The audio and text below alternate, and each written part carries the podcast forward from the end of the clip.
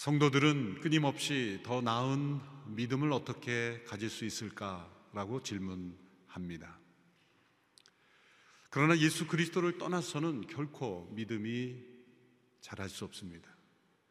믿음은 자신의 마음으로부터 끌어낼 수 있는 것이 아닙니다.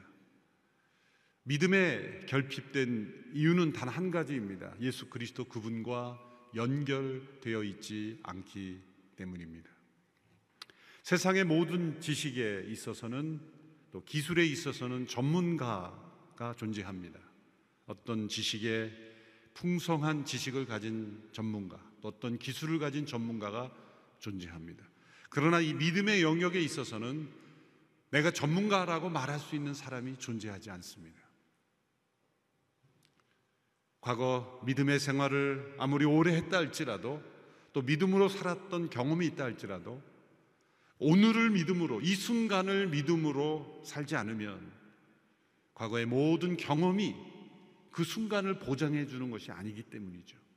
베드로가 잠시 믿음으로 무리를 걸었지만 한순간 예수님을 바라보지 않고 바람을 바라보았을 때 물속에 빠지는 것과 마찬가지로 오랫동안 믿음으로 살아왔다 할지라도 한순간 믿음으로 선택하지 않으면 물속에 빠지는 것이 바로 믿음의 생활이기 때문입니다.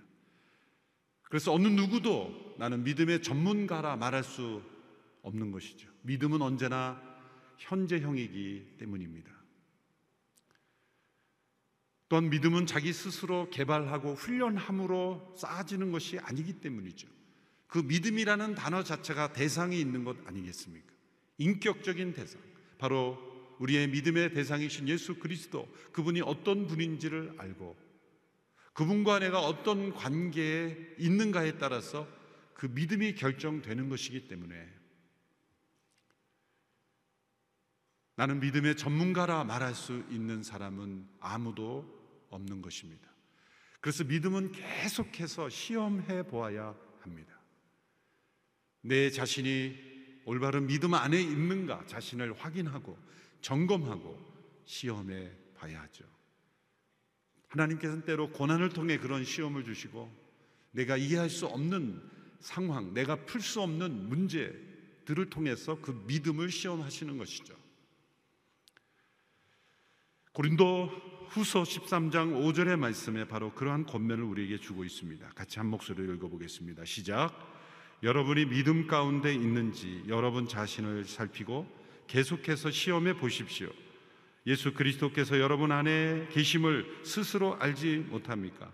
그렇지 않으면 여러분은 하나님께 인정받지 못한 사람들입니다. 여러분이 믿음 가운데 있는지 살피고 계속해서 시험해 보십시오. 그 시험의 기준이 무엇입니까? 그 다음 말씀에 나옵니다. 예수 그리스도께서 여러분 안에 계심을 스스로 알지 못합니까? 만일 예수 그리스도께서 내 안에 계심을 내가 알지 못한다면 시험의 탈락이라는 거죠. 그 시험의 정답이 무엇인가? 그 문제는 예수 그리스도께서 내 안에 계심을 내가 알고 깨닫고 체험하고 살아가고 있지 못하다면 하나님께 인정받지 못한다. 그것은 믿음 안에 있는 것이 아니다. 내가 믿음 안에 있는가 없는가의 중요한 시험의 기준은 예수 그리스도께서 내 안에 계심을 알고 살아가는가라는 질문입니다. 오늘 바로 사도 바울의 이 고백이 우리가 믿음 안에 있는지 살피고 시험하는 가장 중요한 기준이 되는 고백이라는 것입니다. 갈라디아서 2장 20절 말씀에 이제 더 이상 내가 사는 것이 아니라 내 안에 그리스도께서 사시는 것입니다. 이 고백이 얼마나 무겁게 느껴지십니까? 이 고백이 혹 진부한 교리로 느껴지지 않습니까? 이 고백이 살아있는 체험, 살아있는 믿음의 지식으로 여겨지지 않는다면 우리 믿음 안에 있는 것이 아니라는 말씀입니다. 이 갈라디아서 2장 20절에서 고백되고 있는 이 믿음의 실체, 이 믿음의 본질을 깨닫고 체험하기까지는 나는 진정 예수님을 믿는다라고 말할 수가 없다는 거죠. 갈라디아서 2장 20절의 말씀은 예수님께서 나의 구세주이심을 믿는 믿음에서 더 나아가 나의 주님이심을 믿는 믿음을 말씀하고 있습니다. 예수님은 나의 구세주, 세이비어이시며 동시에 나의 주님, 로드이십니다. 예수님 구세주이시며 또한 주님이십니다. 예수님은 우리의 주님이 되시기 위해서 구세주가 되신 것입니다. 그러나 예수님이 나의 구세주이심으로 믿는 믿음만으로는 세상을 이길 수 없고 또 예수님께서 내 안에 계시는 믿음을 체험할 수 없습니다. 물론 구세주이신 예수님을 믿지 않고는 나의 주님 되신 예수님을 경험할 수 없습니다. 그러나 주님 되신 예수님을 믿지 않은 채 나의 구세주 되신 예수님만 믿고 살아가는 경우가 있는 것이죠. 오스왈드 챔버스 목사님은 이 구절에 나타난 이 믿음을 가리켜 예수님 안에 있었던 그 믿음을 그 믿음이 우리에게도 동일하게 나타나게 된 믿음이라고 해석합니다. 예수님께서 이 땅에 육신을 입고 육체로서 이 땅을 살아가실 때 믿음으로 사신 것이죠. 승리하셨던 믿음, 사단과 시험, 사단의 시험과 유혹을 이기고 승리하신 그 믿음, 하나님의 뜻에 온전히 순종하신 그 믿음, 그 믿음이 예수님을 믿는 자들에게도 동일하게 나타나게 된 믿음이다라는 거죠. 예수님 안에 있었던 믿음은 어떤 믿음입니까? 자신을 부인하고 아버지의 뜻에 순종하여 자신을 십자가에 넘겨주신 그 믿음, 자신을 희생하여 아버지의 뜻을 이루는 그 믿음입니다. 바로 그 예수님의 믿음처럼 구세주 대신 예수님을 믿을 때 자기를 부인하고 자기의 옛사람을 예수님의 십자가와 함께 죽도록 죽음에 넘기는 믿음. 바로 그 믿음입니다. 또 예수님께서 육체 가운데 사실 때 자신을 사랑하시는 아버지의 뜻에 온전히 순종하며 그 아버지의 사랑에 온전히 의탁하는 아버지를 의뢰하는 신뢰하는 믿음으로 사신 것처럼 바로 그 예수님의 믿음과 같이 우리를 사랑하시는 그 예수님께 온전히 자신의 삶을 의탁하는 예수님을 믿는 믿음 가운데 살아가는 그 바로 믿음이라는 것이죠. 바로 예수님 안에 있던 그 믿음이 예수께서 내 안에 사심으로써 나의 믿음으로 나타나는 것이다. 바로 이것이 믿음의 신비입니다. 믿음의 신비는 예수님께서 우리를 위하여 이루어 놓으신 모든 것, 예수님의 믿음을 통해 이루어진 모든 축복이 바로 나의 것이 되도록 역사하는 것입니다. 이 신비한 믿음은 자신의 옛사람이 예수님의 죽음과 함께 못 박혀 죽었다는 이 하나님의 선언, 하나님의 이 판단, 하나님의 결정을 믿는 이들에게 나타나는 놀라운 믿음의 축복입니다. 골로새서 1장 26절 27절의 말씀 또한 동일한 맥락의 말씀입니다. 같이 함께 읽어보겠습니다. 시작. 하나님의 말씀은 모든 시대와 세대에 걸쳐 감춰져 온 비밀이었는데 이제는 성도들에게 나타났습니다. 하나님께서는 이 비밀의 영광이 얼마나 풍성한지 성도들에게 알리고자 하셨습니다. 이 비밀은 여러분 안에 계시는 그리스도 곧 영광의 소망이십니다. 믿음의 비밀이라는 단어를 썼는데 이 비밀은 영광스러운 비밀이고 모든 시대와 세대에 걸쳐 감춰져 있었는데 이제 나타났다. 그 비밀은 무엇입니까? 여러분 안에 계시는 그리스도. 그리스도께서 여러분 안에 계실 수 있는 역사가 일어났다는 것. 그리스도께서 내 안에 사시는 역사가 바로 이 비밀입니다. 우리는 역사 속에 잠시 살아계신 예수님을 믿는 것이 아닙니다. 훌륭한 업적을 남기고 많은 사람들에게 희생적인 삶을 살고 많은 사람들에게 놀라운 깨우침을 주셨던 어떤 위대한 지도자를 믿는 것이 아닙니다. 그분이 고귀한 죽음을 죽으신 것을 믿는 것도 아닙니다. 그분이 단지 죽음에서 살아나셨다는 것만을 믿는 것이 아닙니다. 부활하셔서 살아나신 그 예수님이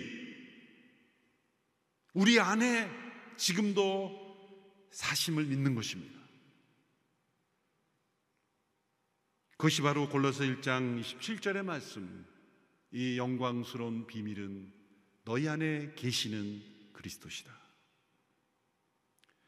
어떤 분은 솔직하게 이렇게 질문하실 수 있습니다. 저는 그런 말씀 많이 들어봤습니다. 또 찬양도 내 안에 사는 이 예수 그리스도다. 빌립보서의 말씀을 통해서 많이 불렀고 내 안에 그리스도께서 사신다고요? 솔직히 이게 가능한 일일까요? 내 안에 나와 다른 인격이 내 안에 살 수 있습니까? 그것이 어떻게 가능한 일입니까? 나의 자유 의지와 인격이 있는데 엄연히 존재하는데 어떻게 예수 그리스도께서 내 안에 사신다고 말할 수가 있는 것입니까? 그것을 체험했다고 말할 수 있습니까? 그렇게 질문하시고 싶은 분이 혹 있을지 모르겠습니다.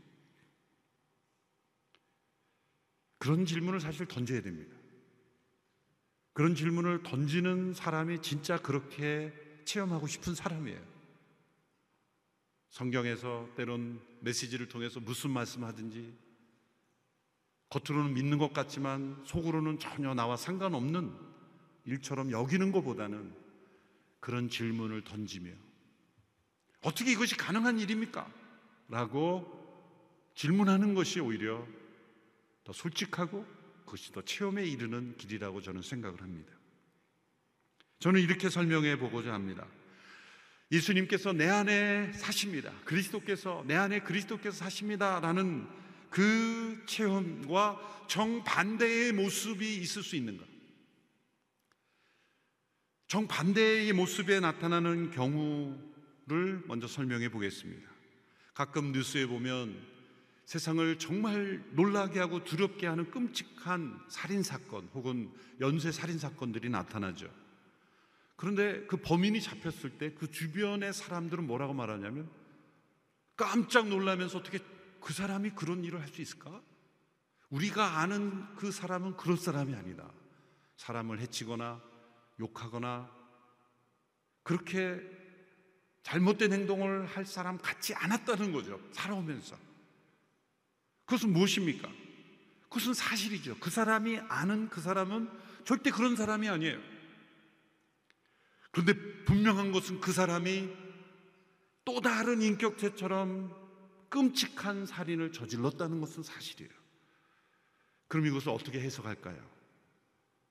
결국 그 사람 인격 안에 또 다른 인격이 존재하고 있는 것입니다.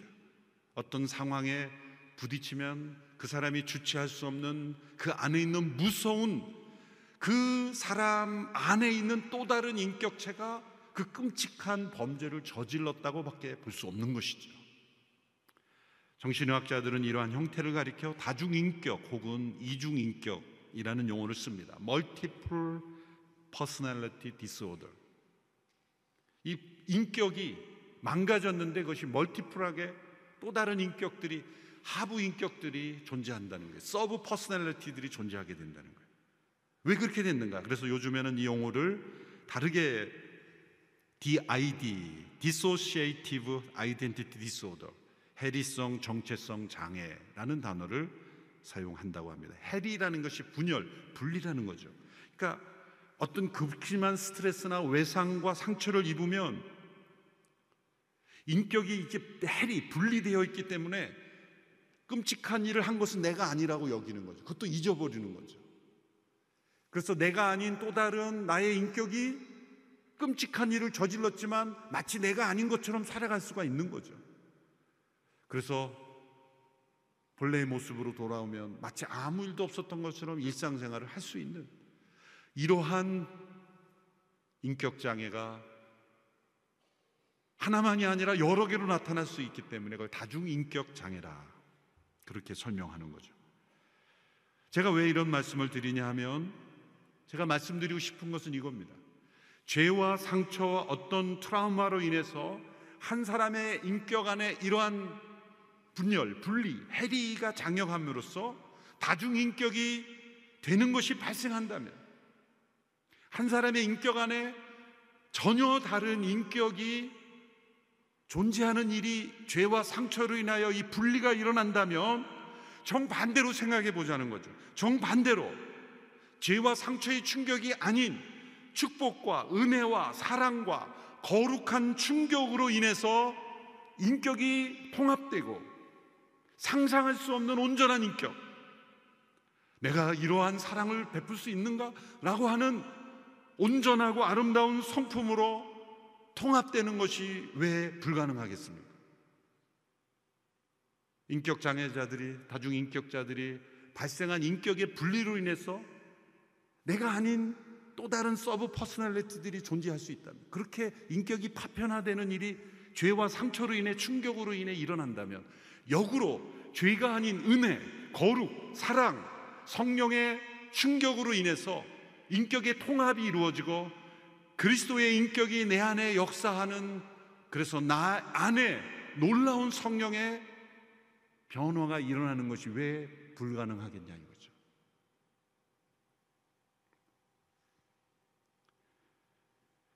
그래도 믿지 않으시면 어쩔 수 없습니다. 그러한 일이 일어나도록 역사하시는 분이 바로 성령님이시죠. 첫째로 예수 그리스도께서는 성령을 통해 내 안에 사십니다. 요한일서 3장 24절의 말씀 같이 읽겠습니다. 시작. 우리에게 주신 성령으로 말미암아 그가 우리 안에 거하시는 줄 우리가 아느니라. 그리스도께서 내 안에 계심을 우리가 아는 가장 강력한 원인은 성령님이십니다. 예수님께서 부활 승천하심으로 육체적 임재는 사라졌지만 자신을 대신하시는 보혜사 성령님을 보내주신 것 그것은 영적 임재로 영의 임재로 함께 하심을 우리에게 약속하신 것입니다. 성령께서 우리 안에 거하시면 실제로 나타나는 것은 예수 그리스도이신 거예요. 그분이 그리스도의 영이시기 때문입니다. 성령님이 내 안에 임하실 때 그분이 나타내시는 것은 예수 그리스도십니다. 그분의 영광, 그분의 형상을 우리에게 나타내십니다. 우리가 예수님처럼 살 수 있다는 것은 성령을 통해 그리스도께서 내 안에 거하시기 때문에 그러한 일이 나타날 수 있다는 거죠. 윌리엄 템플이라는 분은 이 이러한 문제를 세익스피어와 예수님을 비교하면서 이렇게 설명했습니다. 우리가 어떻게 세익스피어 작품 같은 희곡들을 쓸 수 있겠는가? 그리고 우리가 어떻게 예수님처럼 살 수 있겠는가? 불가능하다. 그런데 만일 섹스피어의 천재성이 우리 안에 들어올 수 있다면 우리도 그처럼 희곡을 쓸 수 있을 것이다. 예수님의 영이 우리 안에 들어올 수 있다면 우리도 그분처럼 살 수 있을 것이다. 기쁜 소식은 섹스피어의 천재성이 우리 안에 들어오는 것은 끝까지 불가능한 일이지만 예수님의 영이 우리 안에 들어오는 것은 가능하다는 일이다. 가능하다는 일이다. 예수 그리스도께서는 성령을 통해 내 안에 사십니다. 둘째로 예수님께서는 말씀을 통해 내 안에 사십니다. 요한 1서 1장 1절의 말씀을 같이 읽겠습니다. 시작. 태초에 말씀이 계셨습니다. 그 말씀은 하나님과 함께 계셨고 그 말씀은 하나님이셨습니다. 요한 복음 1장 1장 1절 시작하는 이 말씀은 곧 예수 그리스도를 증거하는 거죠. 태초부터 계신 예수님을 말씀 로고스로 설명했고 하나님과 함께 하신 분이며 동시에 그분은 하나님이신 분 바로 예수 그리스도. 그분이 이 땅에 육신을 입고 오셔서 그분의 말씀과 행하심의 기록을 남겨준 이 말씀의 기록 특별히 복음서의 기록은 예수 그리스도께서 지금도 내 안에 사시는 임재의 도구로 사용하신다는 거죠. 성령님께서 내 안에 계심으로 그리스도께서 내 안에 사시지만 또한 이 말씀이 없다면 우리는 그리스도를 볼 수 없고 그리스도를 볼 수 없으므로 하나님을 볼 수가 없는 것입니다. 예수님에 관한 전기는 위인전이 아닙니다. 단순한 역사적 기록이 아닙니다. 이것은 예수님이 내 안에 사시는 가장 중요한 통로입니다. 이건 죽은 역사가 아닙니다. 살아 숨쉬고 있는 그분이 인격으로 영으로 내 안에 사시는 통로로서 주신 말씀입니다. 왜냐하면 성령의 감동으로 기록된 말씀이죠. 되게 많은 사람들이 성령이 내 안에 사심으로 내가 그리스도께서 사신다 고만 하고 말씀을 읽지 않아요.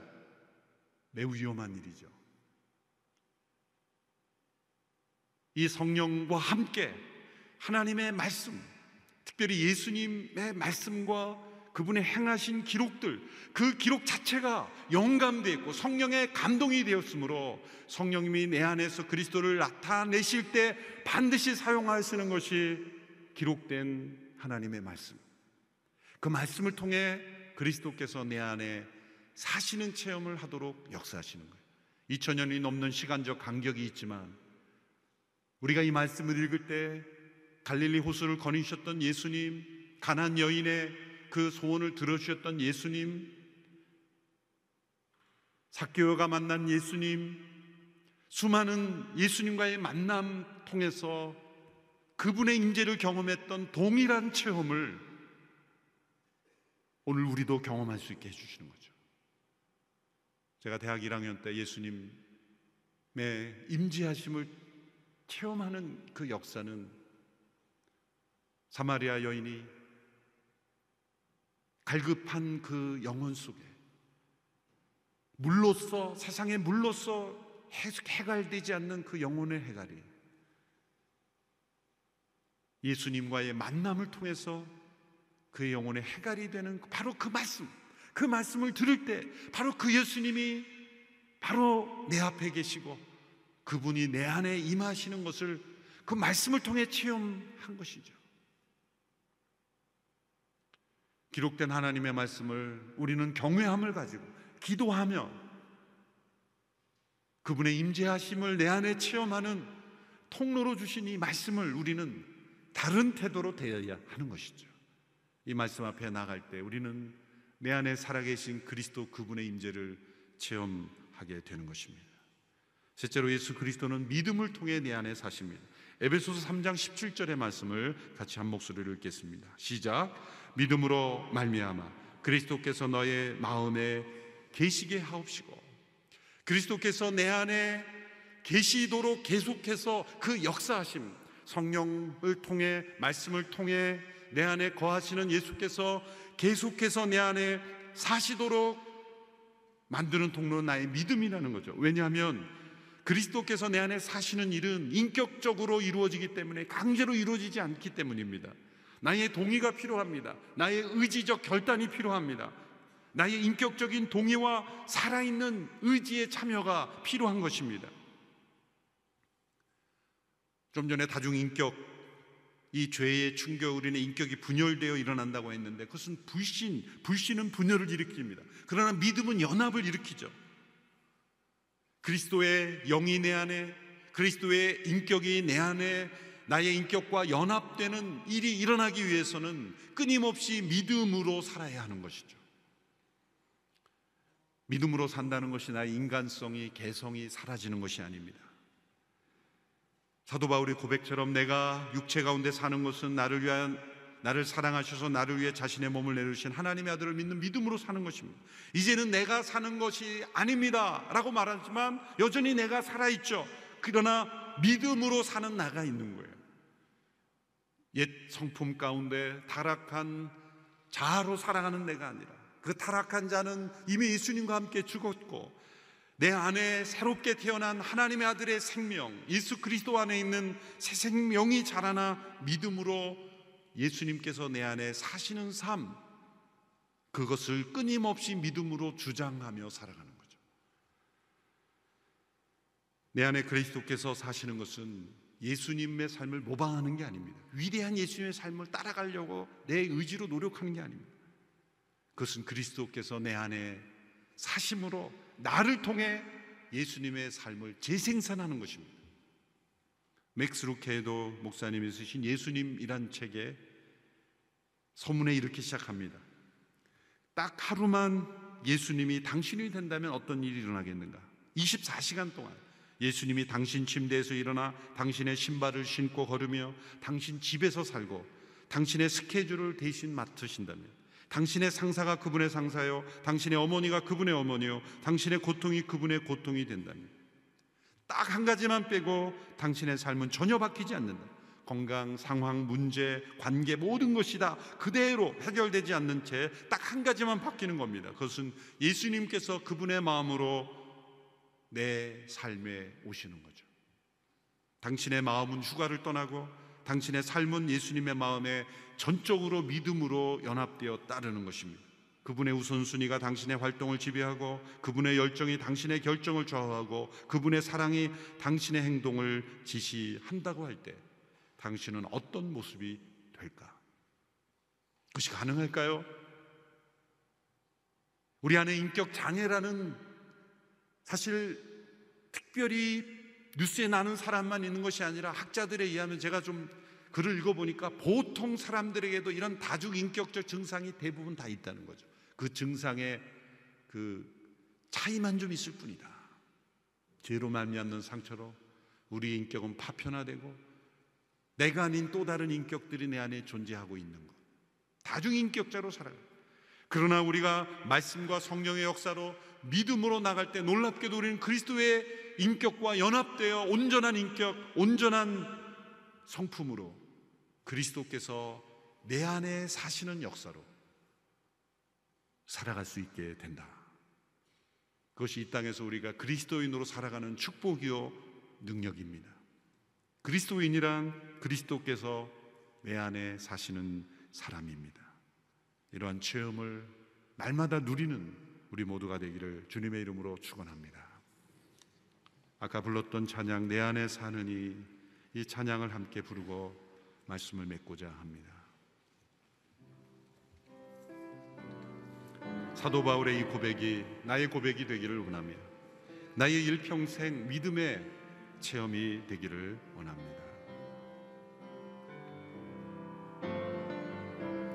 내 안에 사는 이 예수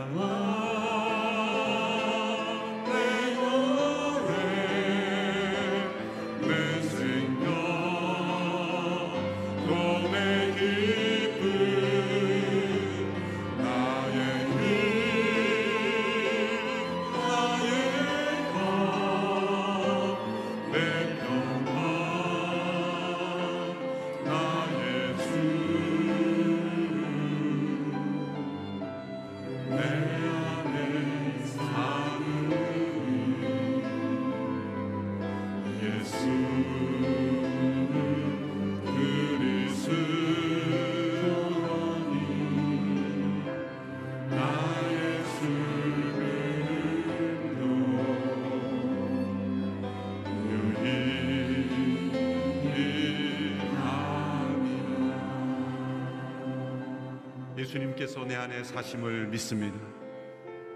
이 믿음으로 날마다 자신을 시험하며 살아가게 되기를 원합니다. 예수님 안에 있었던 이 믿음의 능력이 나의 믿음의 능력이 되기를 원합니다.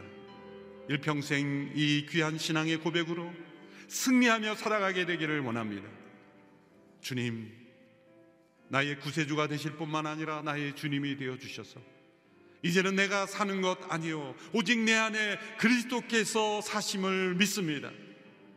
그런 믿음의 역사, 그 믿음의 능력, 그 믿음의 비밀, 그 믿음의 신비를 체험하며 살아가는 우리 모든 성도들이 되게 하여 주시옵소서. 예수님의 이름으로 기도합나이다. 아멘.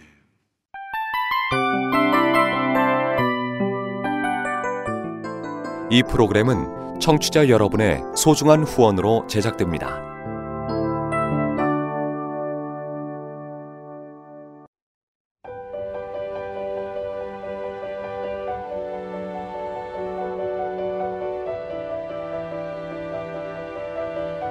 세상에는 수많은 교회들이 있지만 더 깊이 있는 말씀 강해를 찾기 위해 크기로만 교회를 선정하지 않습니다.